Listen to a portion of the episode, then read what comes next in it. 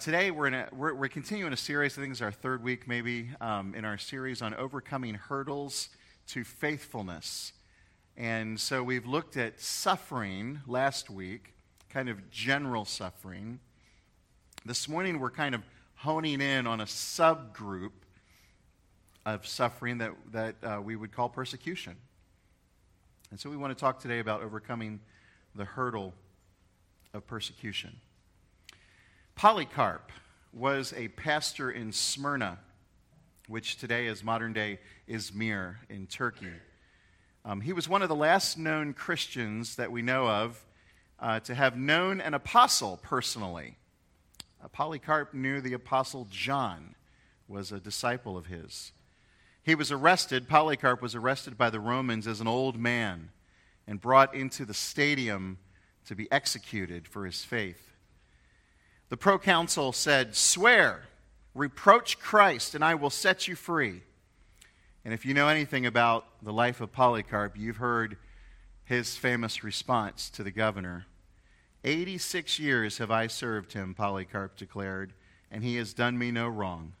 How can I blaspheme my king and my savior?" The proconsul said, "I have wild animals here. I will throw you to them if you do not repent." Polycarp replied, "Call them. It's unthinkable for me to repent from what is good, to turn to what is evil. I will be glad, though, to be changed from evil to righteousness."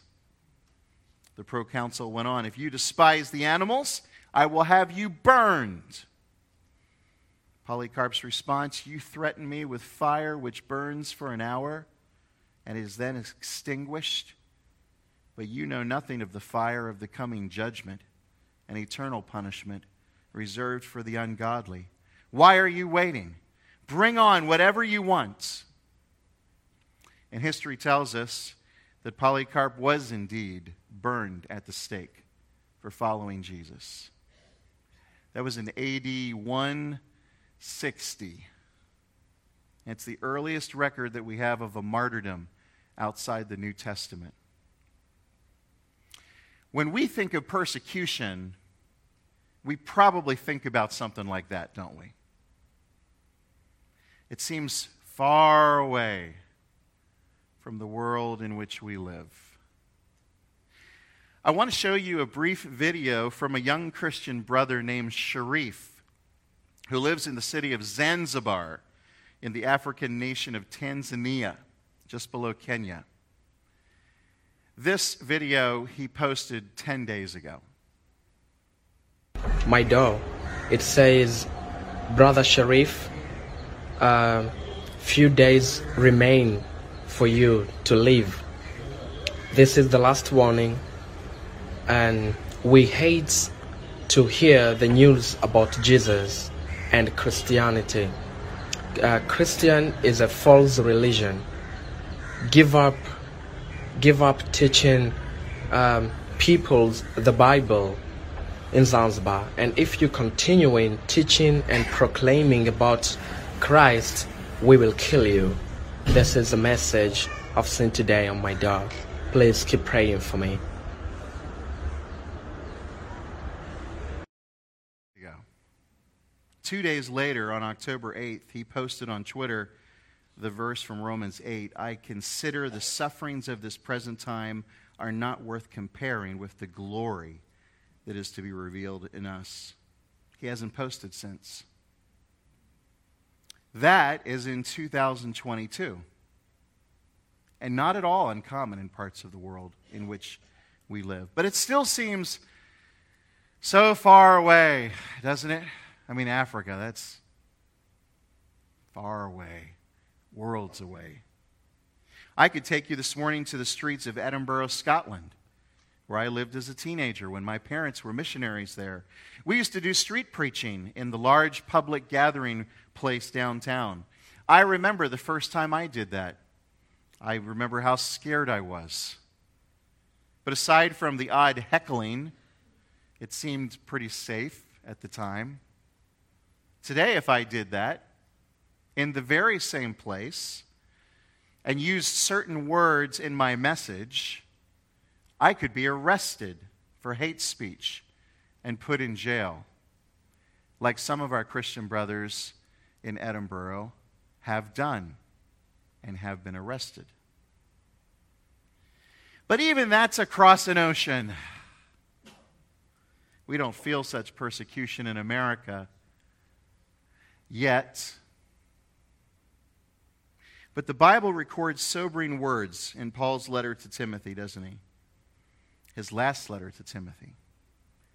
Indeed, all who desire to live a godly life in Christ Jesus will be persecuted. Brothers and sisters, do you desire to live a godly life? Are you wanting to be faithful all the way to the end? God doesn't promise you, as some heretics would say today, your best life now.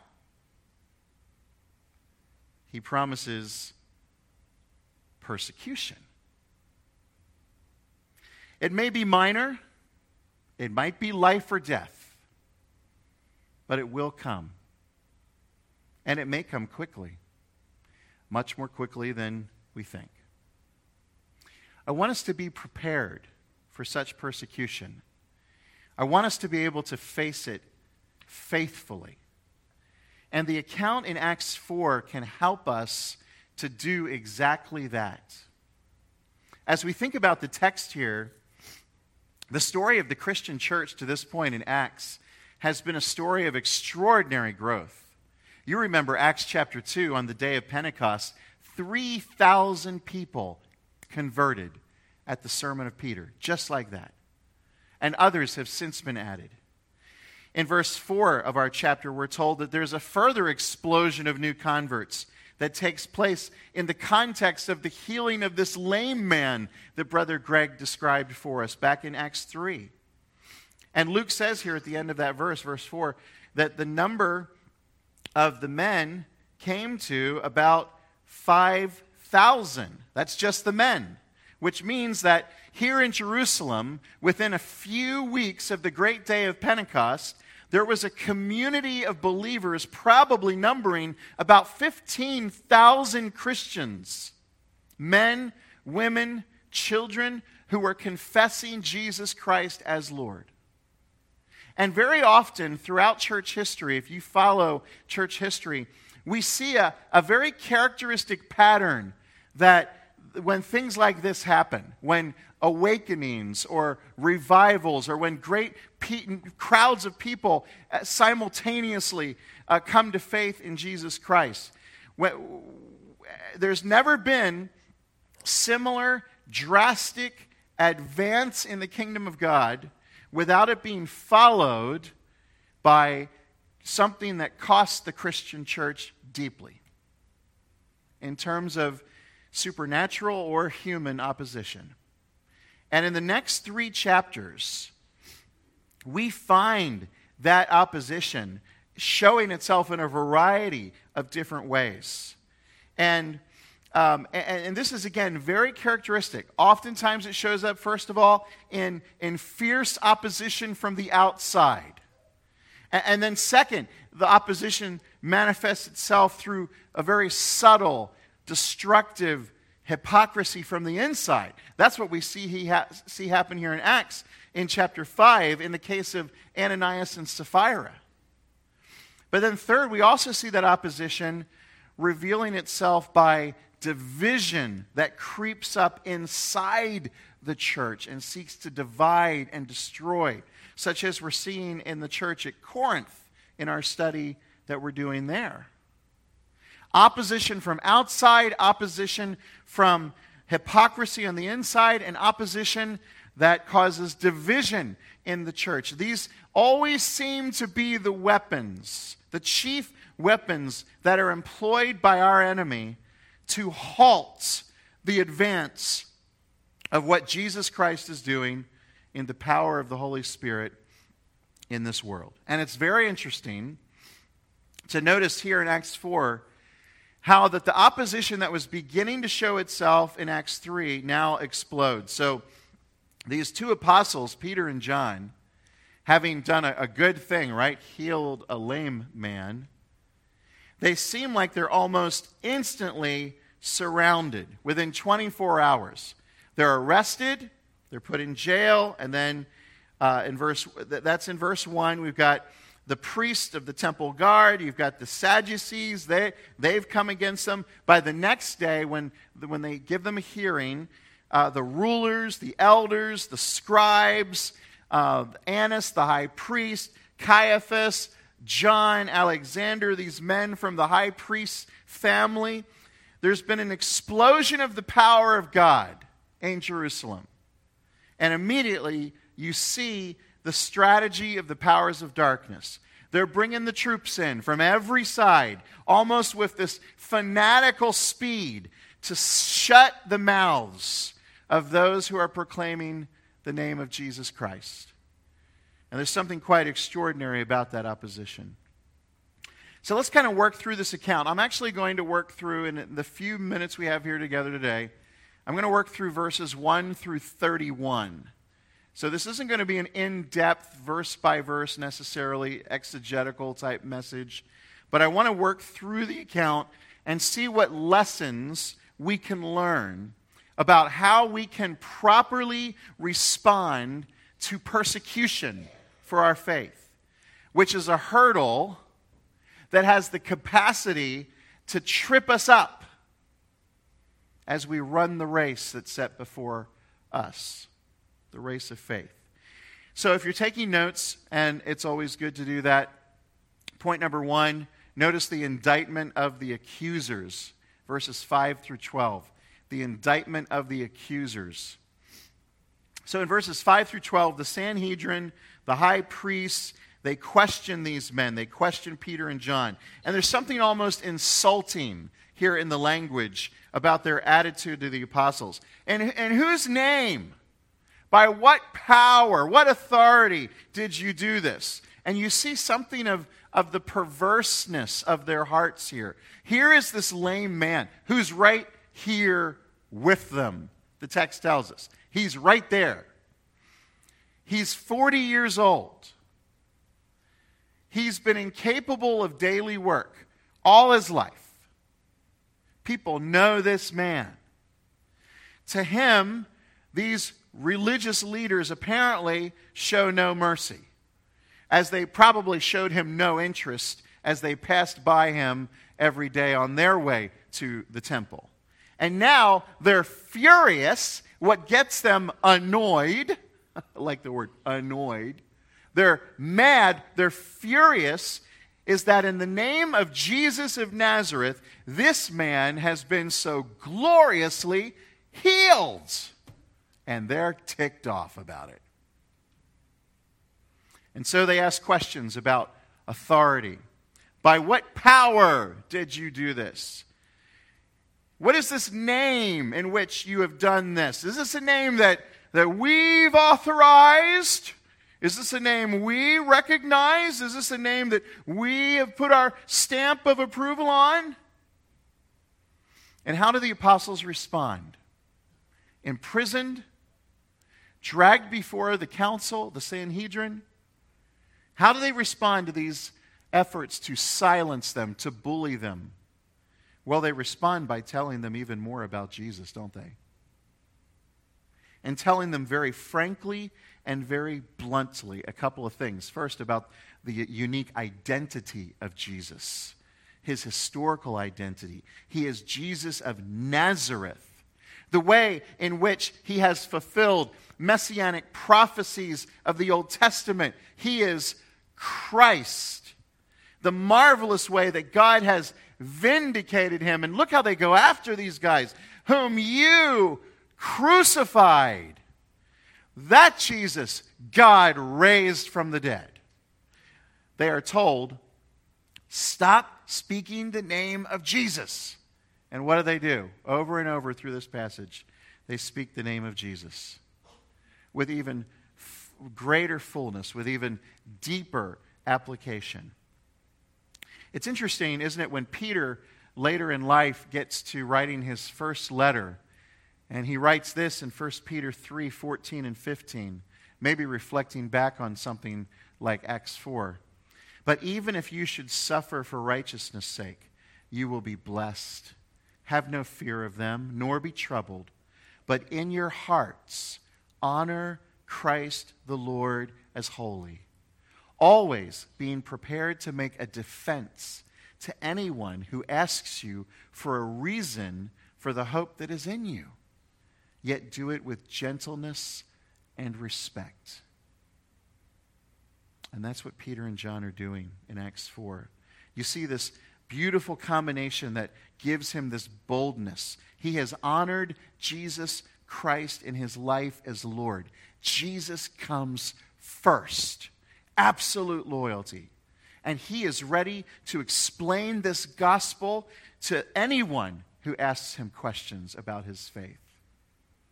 He not only speaks about this unique identity of Jesus, but he also speaks about the unique ability of Jesus. In verse 10, that by the name of Jesus Christ of Nazareth, by him, this man is standing before you well.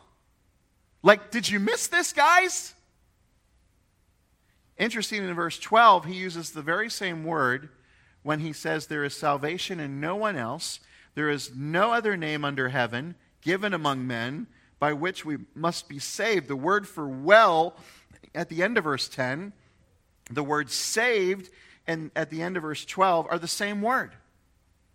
And Luke uses that word to show us what Peter's thinking, what Peter is saying. He's saying, you've seen the healing power, the saving power of Jesus to heal this man, but that miracle, like all the miracles, is simply the sign of another power that Jesus Christ has. It's an illustration in the here and now of the power of Jesus, not just to save you physically, but to save you also from the judgment of God, to which you are heading because you crucified him, and you despised him, and you rejected him.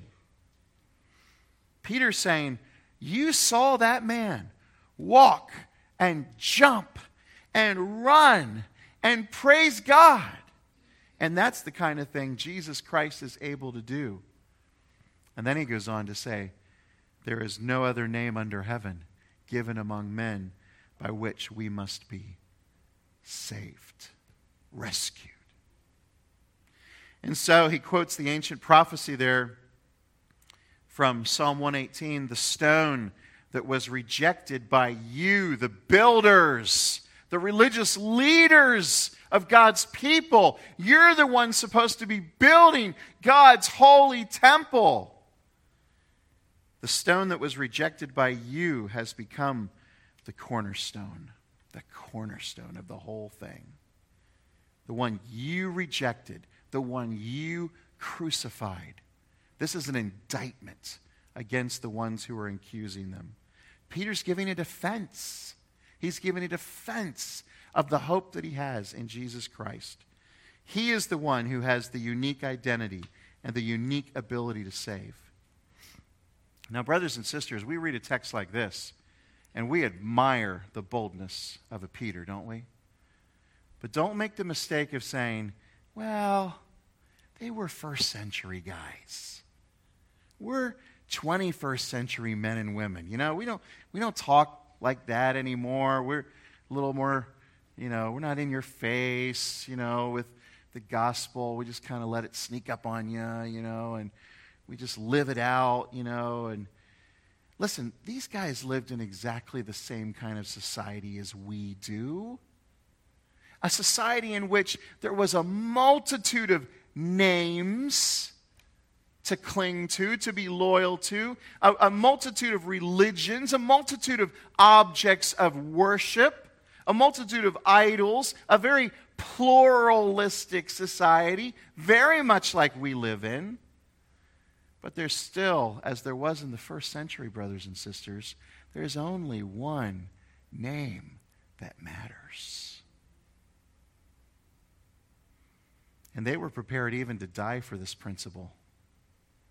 Do you think when they were imprisoned, that they had hope of release? They had just seen their leader crucified not long ago. What do you think is going through their mind? What's going to happen to them? They were ready to die, and some of them actually did die for this principle. Not simply that they said Jesus Christ is Lord, but that they said Jesus Christ is the only Lord, the only Savior. That's what brings on persecution, brothers and sisters. And it was the recognition of that, of course, that gave this urgency to their presentation of the gospel. So the first thing that these people did in the face of persecution was to continue to proclaim the gospel, which indicted their very accusers. Notice, secondly, verses 13 to 22, the intimidation of the believers. The intimidation of the believers. Now, we did not read this in our scripture reading, so let me go ahead and read these verses together. Now, when they saw the boldness of Peter and John and perceived that they were uneducated common men, they were astonished, and they recognized that they had been with Jesus. But seeing the man who was healed standing beside them, they had nothing to say in opposition. But when they commanded them to leave the council, they conferred with one another, saying, "What shall we do with these men? For that a notable sign has been performed through them is evident to all the inhabitants of Jerusalem, and we cannot deny it. But in order that it may spread no further among the people, let us warn them to speak no more to anyone in this name." So they called them and charged them not to speak or teach at all in the name of Jesus. But Peter and John answered them, "Whether it's right in the sight of God to listen to you rather than to God, you must judge. For we cannot but speak of what we have seen and heard." And when they had further threatened them, they let them go, finding no way to punish them because of the people. For all were praising God for what had happened.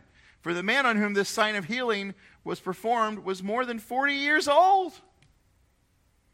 It's all through this first part of the chapter that we see this intimidation of the believers, the way in which these annoyed leaders came upon the Christians and seized them, the way that they've manipulated this meeting early the next morning. They've managed to gather together all these people, the high priests and the scribes and the elders and the Sadducees and everybody. It's extraordinary to achieve that. But what was more extraordinary was this, just as was true in the Lord Jesus' case. Opposites united together in their opposition to Peter and John. You remember what happened in the case of Jesus. Herod and Pilate, no friends of each other. But when it came to Jesus, united in their opposition of Jesus. The same thing's happening here. The Sadducees and the Pharisees, constantly at odds with each other. But when it comes to the Lord Jesus, they're of one mind. When it comes to what Jesus is doing through Peter and John, they want to destroy the influence of the gospel in Jerusalem, and they'll work together. They recognize something has happened here that they don't have any control over. But they do their best to say, "Stop preaching in his name. We can stop you if we want," you know. And the whole story is this story of intimidation. And I have very little doubt they thought that they would win. They thought they would win because there was only one time in recent history when they hadn't won, wasn't there? And even then they wanted to say that they won. They thought they managed to get rid of that person, but now he's haunting them through his followers, isn't he? So the rulers have placed them in prison. They tell them to stop preaching. They bring threats against them. And what they don't realize is these two men cannot and will not be stopped. Because in their devotion to Jesus Christ, everything else, life, liberty, and the pursuit of happiness, all of it has become absolutely a matter of indifference to them in comparison with their loyalty to Jesus Christ. And that's why they say in verse 19, whether it's right in the sight of God to listen to you rather than to God, you must judge. For we cannot but speak of what we've seen and heard. It's like Martin Luther wrote that we sang this morning, right? Let goods and kindred go, this mortal life also. The body they may kill, God's truth abides still. His kingdom is forever. Now that's the great secret of being a Christian witness in a pluralistic society like the one in which we live, brothers and sisters. Because if you are paid, if you are prepared to pay whatever the cost, if you are utterly committed to Jesus Christ, there is nothing man can do to you to stop you. Nothing. There's a great story of James Guthrie. He was one of the Scottish covenanting martyrs. He was faced with this very question. All he needed to do was a little compromise, and his life would be saved.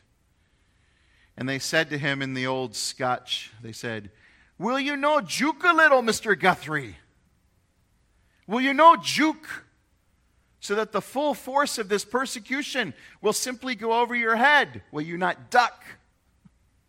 And Guthrie, whom Oliver Cromwell later called the small man who would not stoop, he said, "There's no juking in the cause of Christ.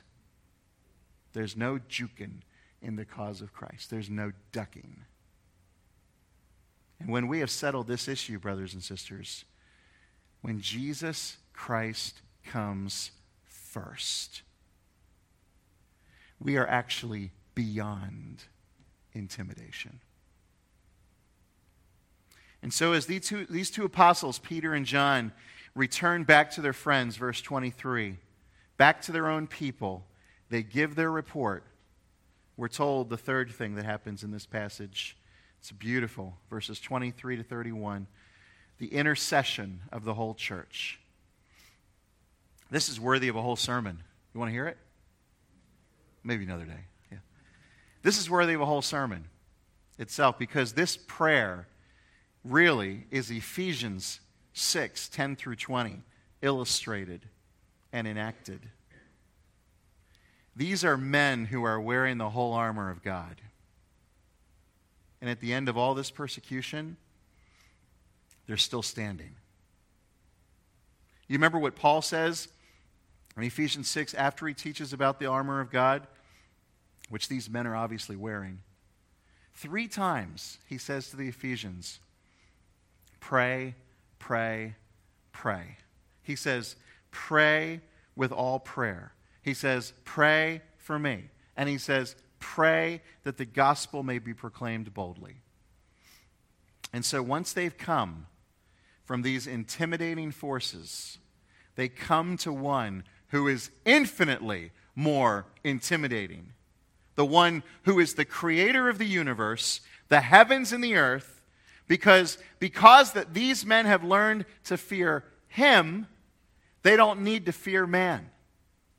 They've come to the one who made the world. They've come to the one who has given words of prophecy that help them understand their circumstances. You see them quote Psalm 2, 1 and 2 in their prayer to help them understand what's happening to them. They have come to the one who rules recent history in the way in which Jesus has been delivered up and then raised up by the power of God. And then they make their appeal. And what do they pray for? What would you write to someone who's being persecuted in some other place? What do you say to Sharif if you had an opportunity? Someone who's experiencing persecution. Well, our instinct is to, come alongside of them, put our arms around their shoulders and say, I'm really sorry to hear about all that you're going through and all that you're suffering for Jesus. And that's understandable, but it's not quite biblical. and maybe to say it more accurately, it's not fully biblical, because it's certainly good to come around and comfort people. But look at what these men pray for as they gather with the men and women in their church. Verse 29, they pray, "And now, Lord, look upon their threats and grant to your servants to continue to speak your word with all boldness while you stretch out your hand to heal, and signs and wonders are performed through the name of your holy servant Jesus." The instinct, if you or I were called up by the police for our faith in Christ, and we were threatened, and we were released, the instinct, the natural instinct that many of us would have would be to withdraw, to back down, to shut up. But they're coming back to the Lord and saying, "Give us more. Show us more. Enable us to be bold as we continue to speak for Jesus Christ, whatever it means for us." And so, I don't know if you picked this up at all, but notice the last verse there. When they had prayed, the place in which they were gathered together was shaken, and they were all filled with the Holy Spirit and continued to speak the word of God with boldness. Their prayer was answered. But I don't know if you noticed something. There's a little correspondence with what happens there, with what happened to another individual in the Old Testament. Do you remember back in Isaiah chapter 6? When Isaiah had a vision of being in the temple of the Lord, do you remember what happened to him? The place where he was shaken, and then filled, and then there was a voice that spoke. It's the same pattern, the same order. And the place where these people were gathered were shaken by the power and presence of God. They were able to speak the word more boldly because they were filled with the Spirit. In essence, they were all made prophets of God. The shaking of the church, the filling of the church, the speaking of the church. I'm going to ask the praise team to come back for our final song here in a minute. While they're coming, let's answer this question based on the account that we've briefly looked at this morning.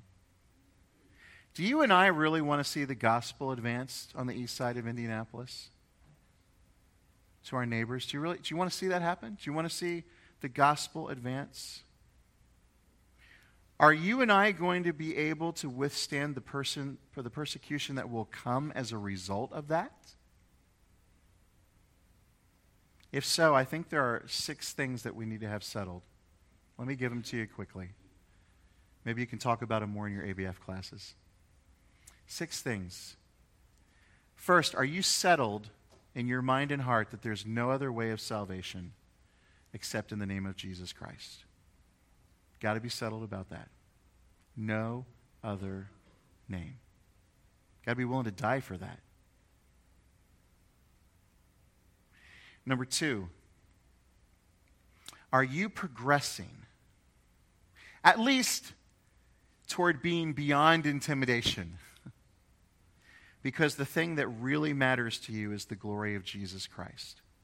Are you making progress in the loyalty, the first place that Jesus should hold in your hearts? Or are there idols that supplant him in your life that need to be broken down? Number 3, are you willing, on your own and with others, to join in prayer that God will speak his word with extraordinary power by the Holy Spirit? Are you willing to pray with your brothers and sisters that God will speak his word by the Holy Spirit through us with extraordinary power.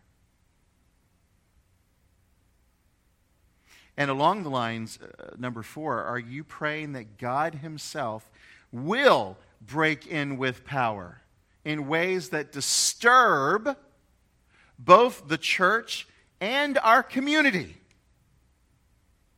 Are you willing to pray, God, do something here like you did there? Are you willing to pray that prayer? Number five, are you ready to be in a church when the place is shaken? Whatever all that means.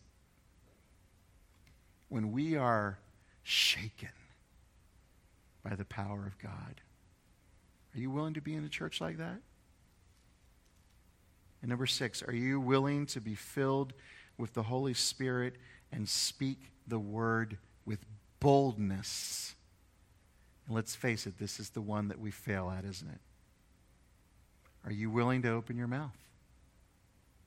That person you see every day, and you think every day, I should really say something to that person. And every day goes by and you don't say anything. Are you willing to open your mouth and speak the word with boldness? You know, sometimes we sit around and we complain. Why is the Church of Jesus Christ in the state it's in? Well, the answer, I think, is in the answers we give to these questions. And not really anywhere else. It doesn't lie in the pluralism of the 21st century. That's not the problem. It doesn't lie in the ungodliness of the 21st century. That's not the problem. It doesn't even lie in the difficulty of being a Christian witness in the 21st century. That's not the problem. It's no different from the first century in some ways. In fact, in many ways, it's easier now, isn't it, than in the first century, at least now. Do you really want to see the gospel advance on the east side of Indianapolis and around your neighborhoods where you live and throughout the world? Then, my friends, we must follow the patterns of Scripture and be a people and be a church who lives like this. So just before we sing a closing benediction, I've left a few minutes in my preaching time.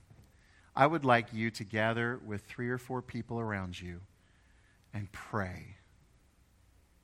And pray for the Lord to pour out his blessing and his power on this community.